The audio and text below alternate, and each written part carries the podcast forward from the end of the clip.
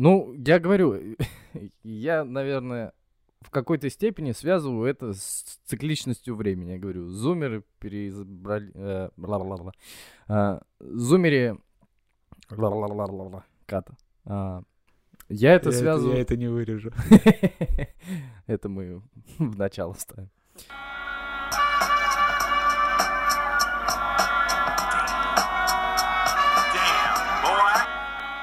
В этом эпизоде мы поговорим о том, что такое подкаст Dame Boys, зачем он нужен нам и слушателям. Приятного прослушивания.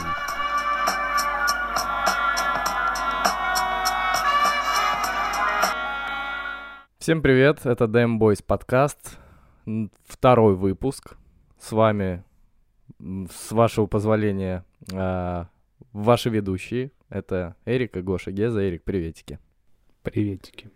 Приветики. Ну, собственно что мы готовы рассказать по прошествию одного выпуска? Слушай, что мы готовы? Ну, во-первых, поделись со мной впечатлениями. И с точки зрения зрителя, и с точки зрения ведущего, как тебе наша первая запись, как тебе вообще этот опыт, во-первых. А во-вторых, у нас уже есть что-то свое. Ну, это круто осознавать. Что-то, над чем мы работаем. Да, конечно, это круто осознавать. Понятное дело, то, что нам очень-очень-очень есть куда двигаться. Ну, давай так, с точки зрения ведущего, пусть оценивают наши слушатели, поскольку себя человек никогда объективно не может оценить, я в этом убежден. Так что давай мы узнаем стороннего мнения у всех наших слушателей. Ну, еще одно важное напоминание, что мы очень ждем ответной реакции, поэтому, если вы прослушали первый подкаст, для того, чтобы подкасты в дальнейшем были только лучше и только качественнее, обязательно оставляйте свое мнение, ответную реакцию. Где вам будет удобно. Да, ну, собственно говоря, почти на всех платформах есть специальная... Вот, окошко в виде комментариев или рецензий. Не учи людей пользоваться комментариями. Да, поэтому пишите, все будем читать и будем работать над ошибками. Да. Ну, я не знаю, мне безумно все понравилось, это было очень интересно. Такими клишированными фразами я буду сейчас как-то оперировать, но Даник потрясающий человек, с первого раза, который может тебя обаять. И безумно интересная тема, мне кажется, потому что я узнал огромный пласт вообще от Даника, вообще имена, которые прозвучали впервые для меня. Ну, я послушал, что он рекомендовал, и мне нравится. В общем, кроме положительных эмоций и с учетом того, как долго мы, собственно, шли к записи нашего первого подкаста... Это правда. Да, я говорю, оно того стоило максимально, абсолютно. Это было в некотором смысле сложно. И да, конечно. Ни в коем случае. Никто не обещал легкой жизни. Именно. Знаешь, чем мне подкасты нравятся? Ну-ка. Тем, что... Или даже вот так скажу. Если сравнивать интервью с подкастом, подкаст в чуть выигрышной ситуации за счет того, что сюда не обязательно звать медийную личность, потому что, ну или не обязательно медийную, но интервью само что подразумевает? Что человек интересен на каком-то... Ну да, на пространстве, на каком-то. Конечно, да. На каком-то медийном поле, все так. Да, именно поэтому люди и смотрят интервью, потому что это интервью, оно про определенного человека, про определенную личность, которая уже изначально, еще до интервью тебе должна быть хоть как-то интересна. А вот в подкасте могут сидеть никому неизвестные люди и общаться на любые темы. Ну, подкаст это не о человеке, а о каком-то событии или о какой-то тенденции. В общем, да, это что-то обобщенное, наверное, в том смысле, что ты не привязан к какой-то личности, а если к тебе кто-то и пришел, то вы разговариваете не о ней, в сущности, не об этой личности, а о том, чем она либо занимается, либо как-то к этому причастна. Не, конечно, о личности тоже можно поговорить, но не только о личности говоришь, потому что все-таки в подкастах говорят почти обо всем. Ну да. И... Это зумеры придумали радио, называется. Переосмыслили, интерпретировали. Да, да, да. Ну пусть будет так.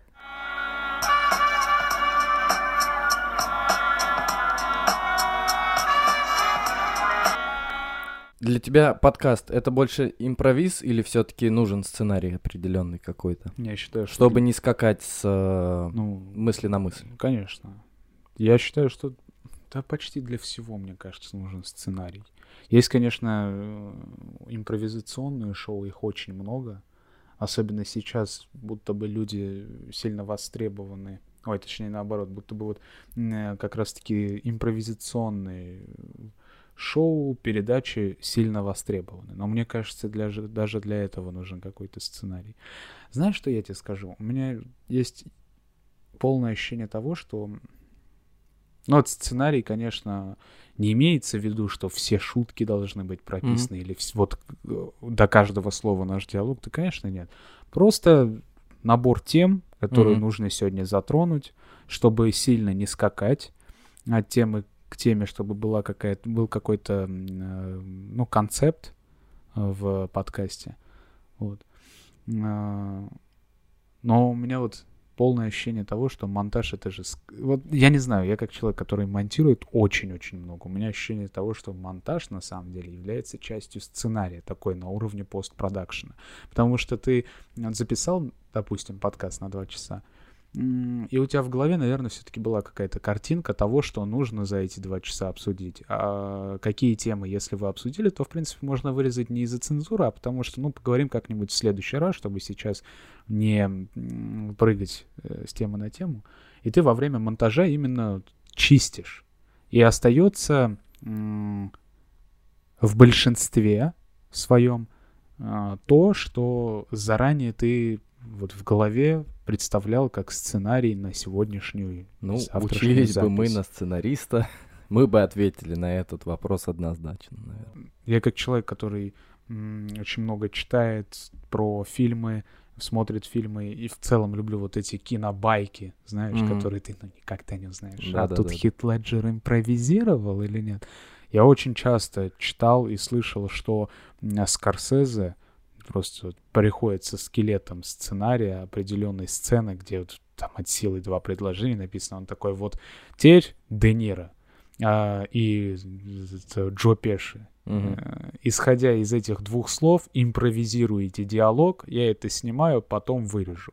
Да, я понимаю, о чем ты говоришь, потому что я часто слышал о том, что, условно говоря, есть 2 типа режиссеров, которым важно... чтобы актеры выполняли все, что написано в сценарии, строго по мизансценам каким-нибудь. И противопоставление вот этой школе какой-то условной есть режиссеры, которые дают абсолютную волю на импровизацию абсолютно, мне кажется, всем, вплоть там актерам, массовке, чему бы то ни было. И уже, как, наверное, наживую снимают. Вот...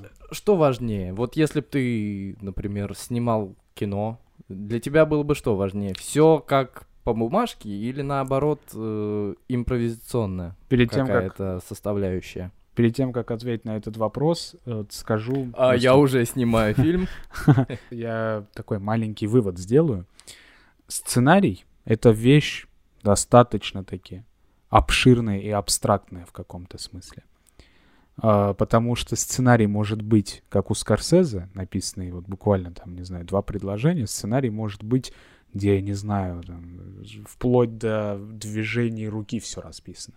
Поэтому, как мне кажется, у всего должен быть сценарий. А какой сценарий, насколько конкретно расписан, это уже второй вопрос. Это уже на усмотрение как раз-таки людей, которые создают что-то, вот, исходя из этого сценария. Что касается твоего вопроса, я не знаю. Не буду скрывать, у меня маленький, очень-очень небогатый опыт есть в съемках. Ты, если именно из моего опыта исходить, то ответ скорее нет. Мне не нужно и не обязательно, чтобы все было расписано. Там, на деле можно импровизировать. Но... это же все-таки любительский уровень. Может, на профессиональном уровне, там, не знаю, лет через 10 я дойду до какого-то профессионального уровня съемок, и я пойму, что так нельзя поступать, что у меня так не получается, я должен все контролировать. Но даже на таком вот локальном уровне я уже сталкивался с проблемами, которые возникают как раз-таки из-за того, что вы такие, теперь импровизируем, пацаны. Времени может не хватить у вас, аренда студии. Во-первых, дело, наверное, еще в том, что не каждый готов импровизировать, и не каждый умеет импровизировать. Ты же все-таки работаешь с такими же любителями. Актеры они, или там, не знаю, оператор, они же такие же любители, потому что ты сам любитель. Ну и импровизировать, возможно, они не готовы, возможно, не способны, возможно, на данный момент не хотят, но в то же время может быть какой-то паренек, который, ну, такой выдаст, хорошо, что я не написал, типа, хорошо, что все-таки мы решили, что, типа, положиться на него. Но проблема возникает в виде того, что времени не хватает, из-за того, что вы такие, так, нет, давай по-другому, давай что-то другое придумаем, а время все идет, аренда студии заканчивается, или там, не знаю, я очень сильно удивился, когда я узнал, что но есть ребята, с которыми я работал и которые учатся на актеров. То есть они получают высшее образование. И у меня были случаи, когда актер, который заранее увидел там сценарий, справился с ней идеально, чуть ли не с первого шота. Ну, короче, чуть ли не с первого кадра. Ваши какие-то киношные термины. Я ими не владею. Наши термины. Ваши, да. Шатаут. Шатаут всем киношникам. Вот. И тот же актер, который тебя удивил, на импровизации, ну, не может просто. Он не может сыграть. У него не получается. Мимика как-то не так ложится на то, что ты себе представлял. Или скованно он себя чувствует, или наоборот переигрывает.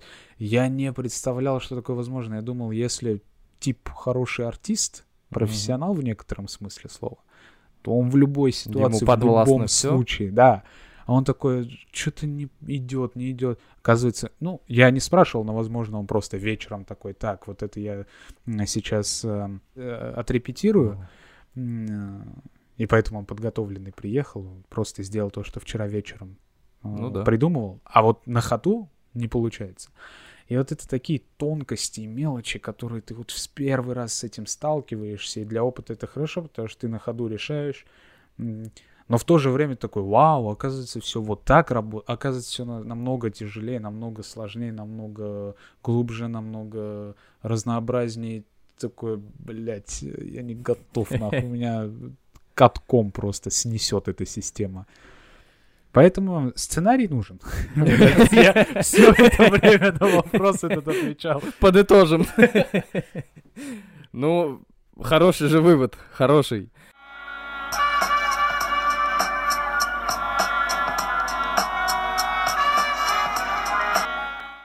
Смотри, какую мысль я хочу сейчас как-то собрать у себя воедино в голове.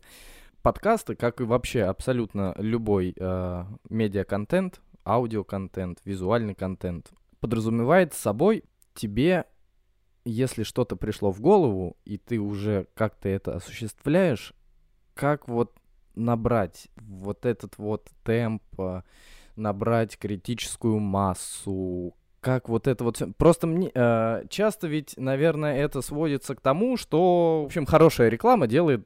как бы свое дело. И подкасты там... История на ночь. Давай. Эти люди... Евгений Чебатков и Расул Чабдаров. Flat White. Flat White. Эти люди на медийном пространстве из себя уже что-то представляли. Помимо своей какой-то основной деятельности, стендапа, вот эту историю создали. Но они же в топ-чартах, да. Вот. Про это и мой вопрос. Вот есть какие-то примеры у тебя, по крайней мере, вот, которые приходят тебе в голову с лету? Вот человек, который только взорвал вот это вот поле на своих подкастах. Слушай, ну... Это тот же пример вот как раз-таки истории на ночь, если брать. Ну. То да, они в каком-то смысле, когда подкаст сделали, их уже знали в определенных кругах, поэтому уже аудитория какая-то была сформирована там с первого подкаста, потому что реклама, она на уровне вот их лиц работает. Типа вот на обложке мы, вау, это ж тот самый... Ну да. Я к чему это говорю? Да, возможно, именно как ведущие подкастов, они пришли уже с некой медийностью. Ну да. Но как стендаперы, они ж не начинали уже, как, не знаю, известные люди. Они ж, вот... Ну, понятное дело, все с нуля. Вот. И если в их конкретном случае брать не подкасты, а стендап, то мы увидим ситуацию, когда ребята ничего из себя не представляют на медийном уровне, и как раз за счет харизмы, хороших шуток доходят до этого медийного уровня, а потом такие, а мы еще и подкаст хотим. А там уже... Все очень просто. Готово. Надо было идти на ТНТ. Да. Как минимум в стендап. Да. Блядь, а вот у тебя есть, ну, сейчас же на самом деле культ стендапа, но в России все равно есть вот последние сколько, 6-7 лет, наверное, да если не меньше. И хочешь не хочешь, это вот эта вот культура стендапа, она на тебя влияет. Я это к чему говорю? У тебя есть какие-нибудь шутки? У тебя какой-нибудь, не знаю, заготовки есть? Вот если вдруг меня, блядь, завтра утром разбудят со словами «Эрик, там иди нахуй, на open mic». Да, у нас там человек заболел, нужно его подменить. У меня пару шуточек есть, непроверенных, но зато я не буду молчать. У тебя есть что-то подобное? Блин, ну, наверное, да, но эти шутки, они же все на уровне диалогов с людьми, с твоими близкими. То есть такие, ты... на локальном уровне, да? Да. Ну, есть 100%. Ну, я говорю, я сейчас не выдам абсолютно никаких ни сетапов, ни панчлайнов, просто... я мысль, даже... да? Да, мысль. Вот ты же помнишь, что в школе и в детском садике на твой день рождения ты приносил сладости?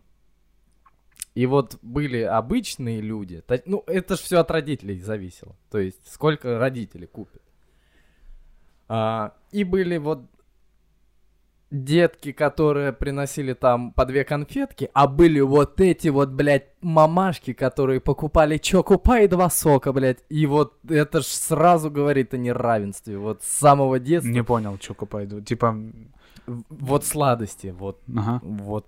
Есть. Но там каждому одинаковый набор раздавали. Типа у нас в классе 30 человек, 30 мармеладок, 30 киткатов, 30... Вот киткаты, ебать, нихуя себе. Киткаты, извини меня, я себе... А, ты имеешь в виду вот эти, блядь, конфеты, типа... Да, вот золотой ключик и миску. Да, и конфеты москвичка. Вот. Вот это вот то, что не продали в 98-м, осталось, да? Да. Вот были такие, и как бы все такие, ой, блин, прикольно, конфетки. И вот там через каких-нибудь условных 3 дня, там... День рождения у Гриши, блядь, да. У Гриши день рождения, его мама нам тоже приготовила сладости. И там, блядь, киткат, чокопай и сок. И ты такой, вот я обсосок. И Орео, да, какой-нибудь. И ты думаешь, ну, блядь, ну и вот что теперь с этой мыслью делать? Как бы ты вроде... Вы тоже на равных, вы как бы... Я понял, о чем. Проставились. У меня очень забавная ситуация была, короче, в школе как раз в 1-2 классе, уже не помню. Мои родители, они не знали, что у нас есть такая, типа... Это 1 класс как раз был, мой первый день рождения в школе. Они не знали, что есть такая... Как это назвать? Ну, традиция. Традиция, да. Что вот именинник должен купить... Ну, проставиться, да. Условно говоря. Да, это да, вот да, проставиться. Да. Вот. И, а я что-то не предупредил, и вот у меня день рождения, меня отправили в школу, я такой, да, и, ну, типа забыл совсем. И произошла такая ситуация. Была девочка, короче, у которой день рождения был в воскресенье за день до моего. Ага. И она в понедельник пришла с этими чокопаями. Там каждому еще по $100 раздавала вот эту вот ситуацию. И учительница такая, ну там, день рождения Кати, вот оно, состоялось. Еще хочу напомнить, что сегодня у нас именинник Эрик. Ага. И я сижу, блядь, у меня ни одного пакета И все на меня смотрят, типа, и чё нахуй? И где наш... Да, да, и где на тебя смотрят вот второй этот заход? Где? Волчья стая детей. И я зашел на следующий день и придумал отмазку в виде того, ну, я понимал, что Катя в понедельник придет с конфетами, я, чтобы вы там, блядь, у вас жопы не слиплись, да, да, я решил через... Класс диабетиков, ага. Именно. Вот, и, собственно говоря, ну, мне подарки уже подарили, все дела. Вот. И ко мне подошел после урока тип. Угу. Блин, такой смешной он был, мы с ним очень долго дружили, такой, знаешь, который... Ну, вот этот тип, который подбирает с пола конфеты и жрет их, вот этот тип. Гюнтер из Кикбутовски. Блять, именно. И он так же выглядел. И такой, ты что думаешь, я не раскусил тебя? Говорит, просто тебе подарки вчера все подарили. Вот тебе стыдно стало, что ты никому конфеты не принес. Я говорю, Гюнтер, давай это между нами двумя останется. Такая вот, знаешь, поучительная история была. Слушай, жестко. Мне рассказывал историю мой хороший друг. Мы с ним учились в одной школе, но в начальных классах мы были в разных. И он рассказывал то, что у них был очень крутой друг. Он был... В общем, он какой-то восточный парень был, то есть такой... Типа. Из той же школы? Да, он учился с ним в одном классе. И вот на день рождения он всем подарки дарил, то есть он был таким радушным вообще, то есть, там, знаешь, бутиками делился, там, попить давал, вот такие вот приколюхи детские. И он, короче, ему на день рождения подарил... белые лакированные туфли в сеточку. И я когда услышал, я в щепки просто абсолютно разъебался. Я думаю, какой класс? Ну, начальная школа, до 5 класса. Босоножки? Не, ну, знаешь, ара-туфли вот эти вот с таким носом. Да. Вот на такие которых, вот... типа, это шампуры, чтобы шашлыки делать. Вот эти туфли? Да, вот такие вот, но он потом куда-то ушел. Хотелось бы в этих туфлях. Ушел, блядь, в закат. Да. Я думаю, когда тебе подарили такие туфли, ты в школу больше не зайдешь. Блин, я вот в сеточку не понимаю, как они выглядели. У тебя никогда не было туфли в сеточку? Ну, я представляю какие-то полутапки или босоножки. Не, братан, ты вообще не знаешь, что такое стиль. А ну-ка, покажи. Вот такие. Ребенку. Сейчас первый раз пожалел, что у нас не видео-подкаст, что просто... Вот эти. Ребят, забейте в интернете. Что ты забил? Я забил туфли в сеточку белые мужские. Да, забейте, посмотрите фотки. Представьте, что вот это подарили ребенку из начального класса. Мне еще хочется верить, что там был 47-й размер ноги, и он такой, на вырос.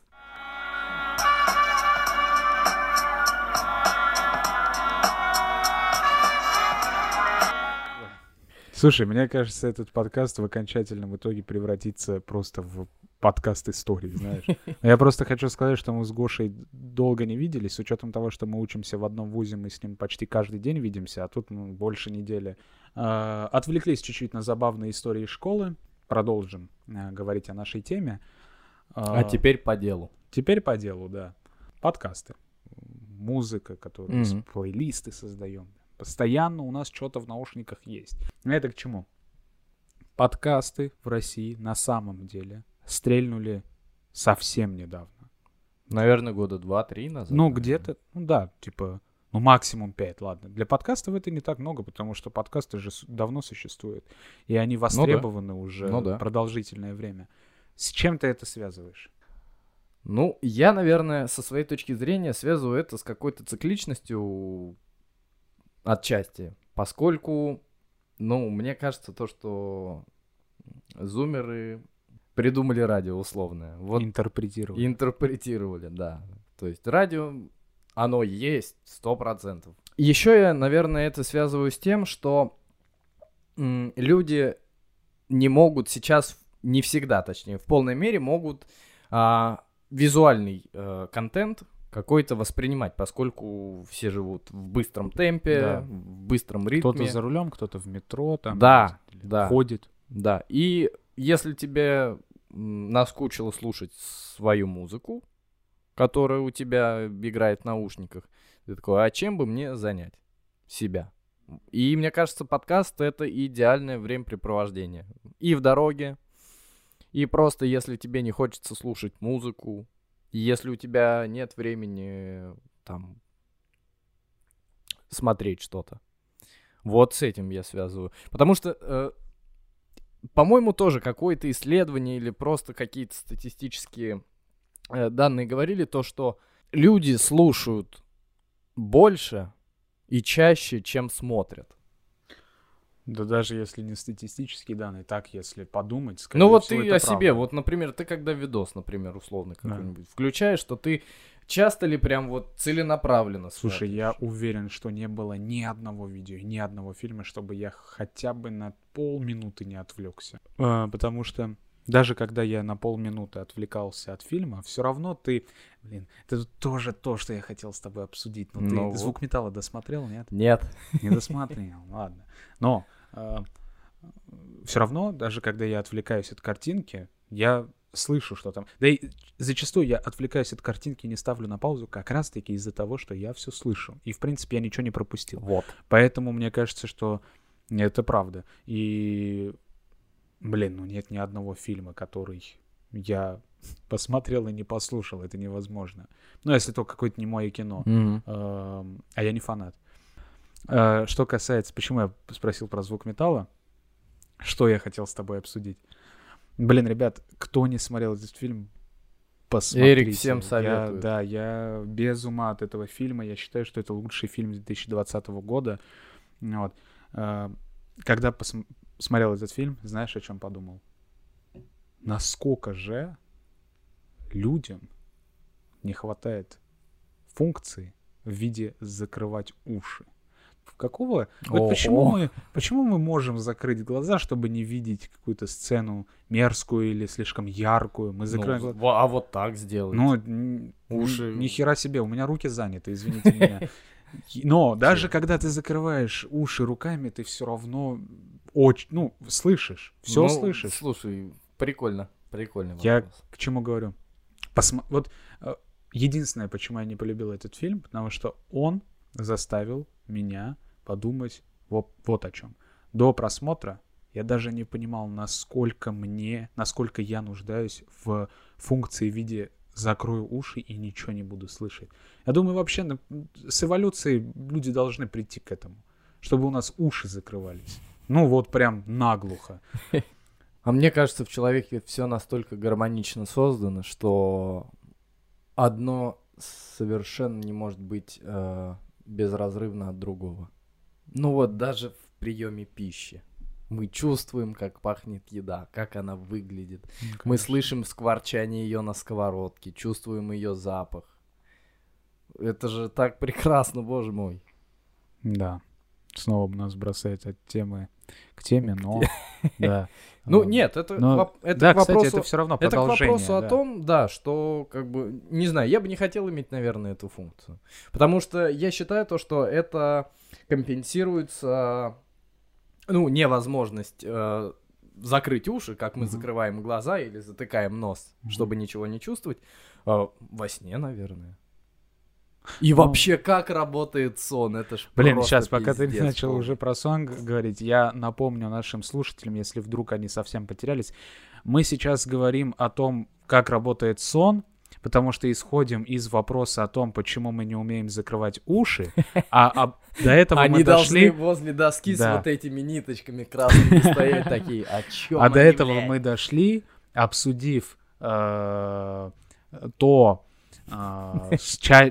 Часто мы слушаем или все-таки смотрим. Короче, а вот до этого мы дошли к вопросу как о том, почему подкаст стрельнул здесь, в России. Все, ребят, все связано. Все связано, конечно.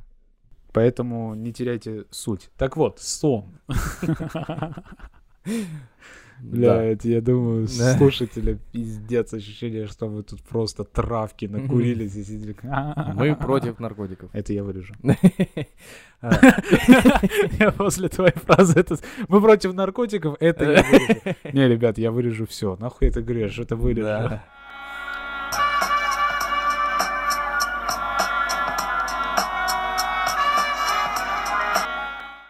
невозможность захлопнуть уши, закрыть уши, компенсируется сном, как мне кажется. Потому что, ну, ты когда спишь, ты же ничего не видишь и ничего не слышишь. Ну, ты скажешь тоже. Когда ты спишь, вокруг почти ничего не происходит, чтобы это... Ну, слушай, смотря в каких, собственно, ситуациях ты спишь. Извините. На концерте? Ну, всякое может быть, слушай. Ну, кстати, да. Ну вот. Это не настолько редкий случай, что я такой, на концерте, блин, Гош, скажешь тоже. Ну да. И вообще сон, это ж такая штука. Ну, ты закрываешь глаза, моргаешь, и 12 часов прошло. Это в лучшем случае. Иногда бывает и полдня просто. Ну, 12 часов это... Полдня, это же, блядь, не... Ой, я вырежу это нахуй.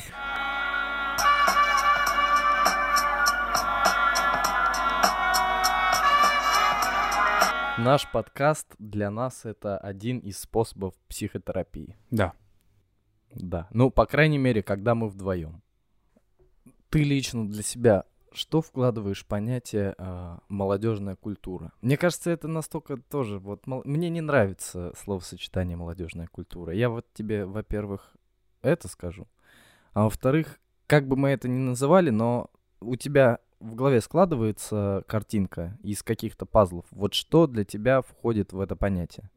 В первую очередь, перед тем, как ответить, а есть альтернатива? Ну, альтернатива? Альтернатива словосочетанию молодежная культура. Старческая субкультура. Я не знаю. Ну, да, наверное, есть. Ну вот найдем, тогда и будем говорить, что словосочетание молодежная культура. Молодежная культура звучит будто... Ну, вот это словосочетание, оно на самом деле достаточно понятное. Но, наверное, оно... Каждый вкладывает свое понятие просто в это словосочетание. Ну, слушай, давай так. Что такое молодежная культура, если не то, что интересует молодежь? Так вот, в этом, наверное, как раз-таки и вопрос.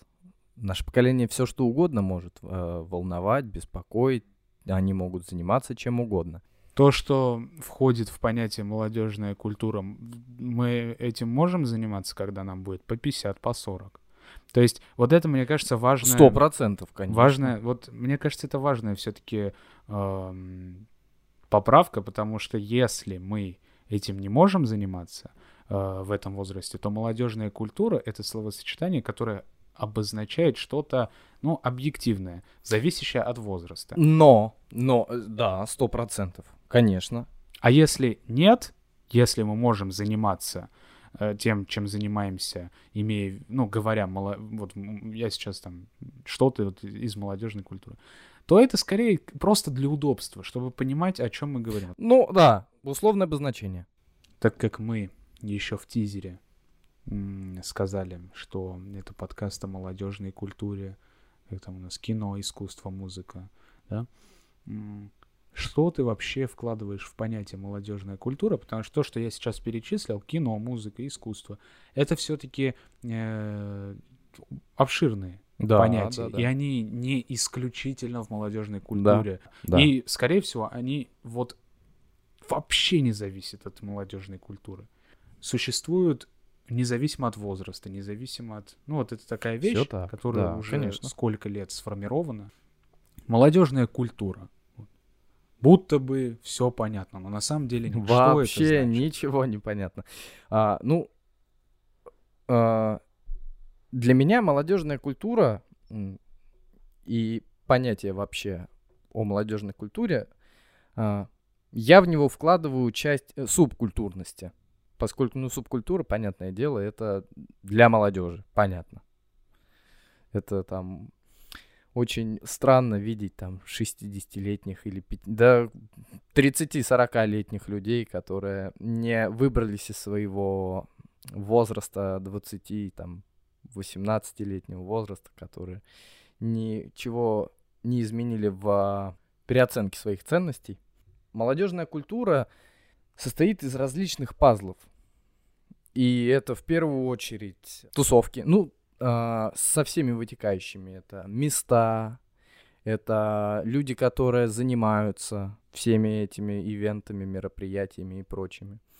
Это уличное искусство.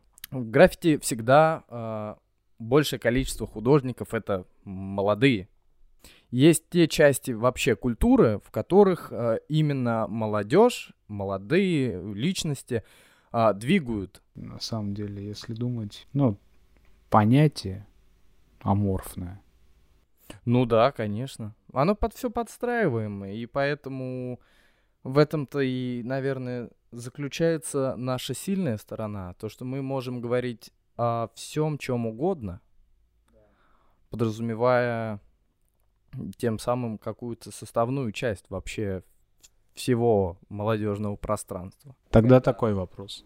Зачем этот подкаст? Зачем именно такой? Почему мы решили говорить об этом и почему люди должны это слушать? Рассмотреть все это с разных сторон.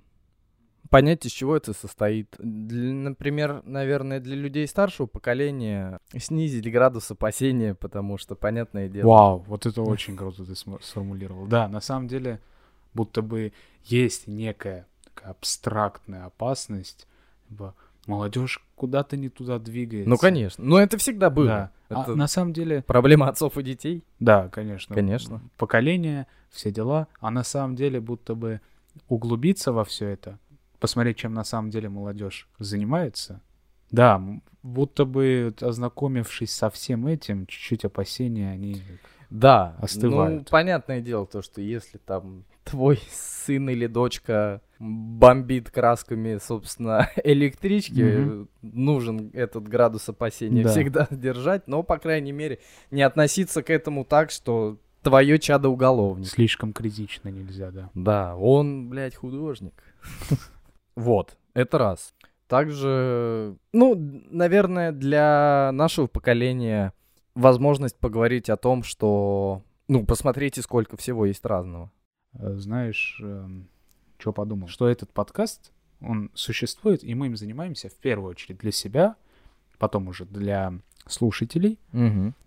И на самом деле... не подумайте, в этом нет и не должно быть какого-то эгоизма, потому что, да, мы это делаем, но мы же делаем, будем на конкретном примере прям рассматривать, чтобы не было туманности. Первый подкаст с Даником обсудили много всего, в чем я совсем не разбираюсь. Но я это слушал, будто какую-то маленькую энциклопедию прочитал по определенной теме. С учетом того, что это вообще не просветительская деятельность, как я ее вижу.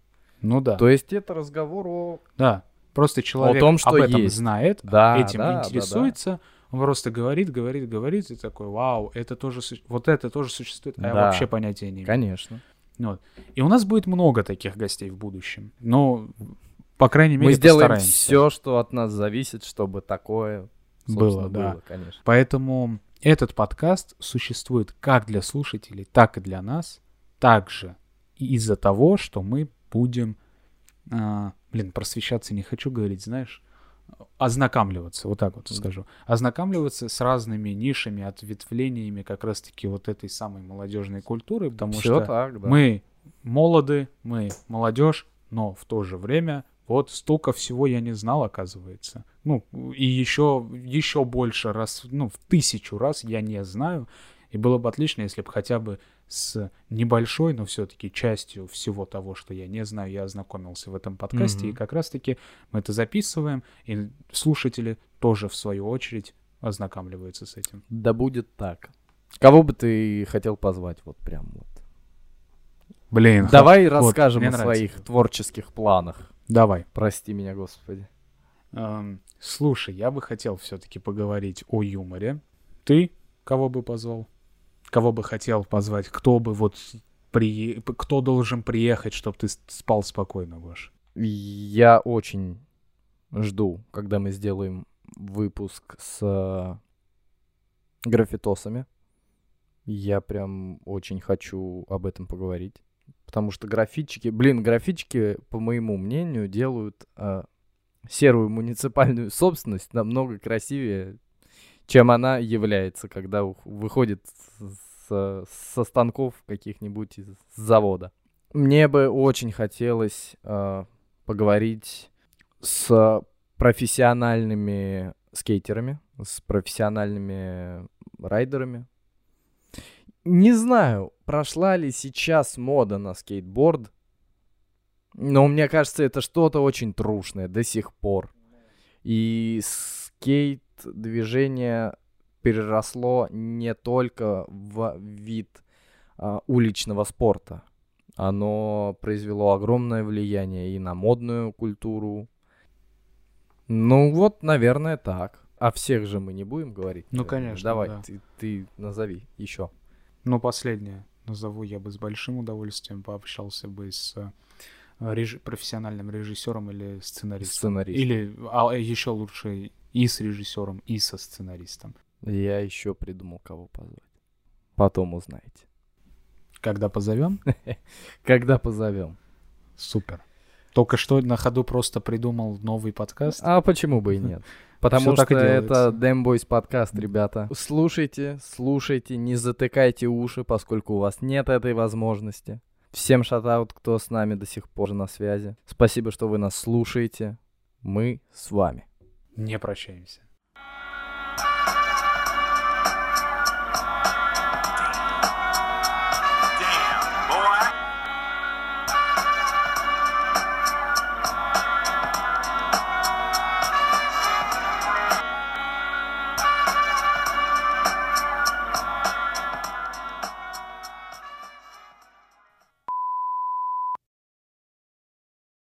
Симург, царь птиц, обитал на горе Меру, поддерживающей небеса.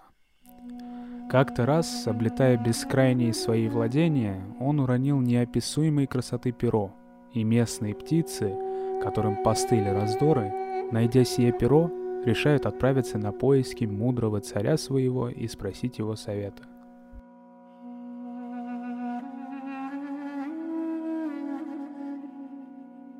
Как водится, далеко не все горели желанием совершить непростое путешествие, но все же небольшой, но полной решимости отряд пускается в путь.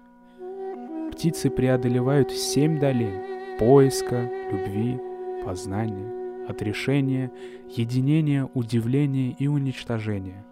Многие в дороге бросили своих пернатых сородичей, другие погибли при перелете, но 30 птиц все же достигли горы Симурга, царя птиц всех.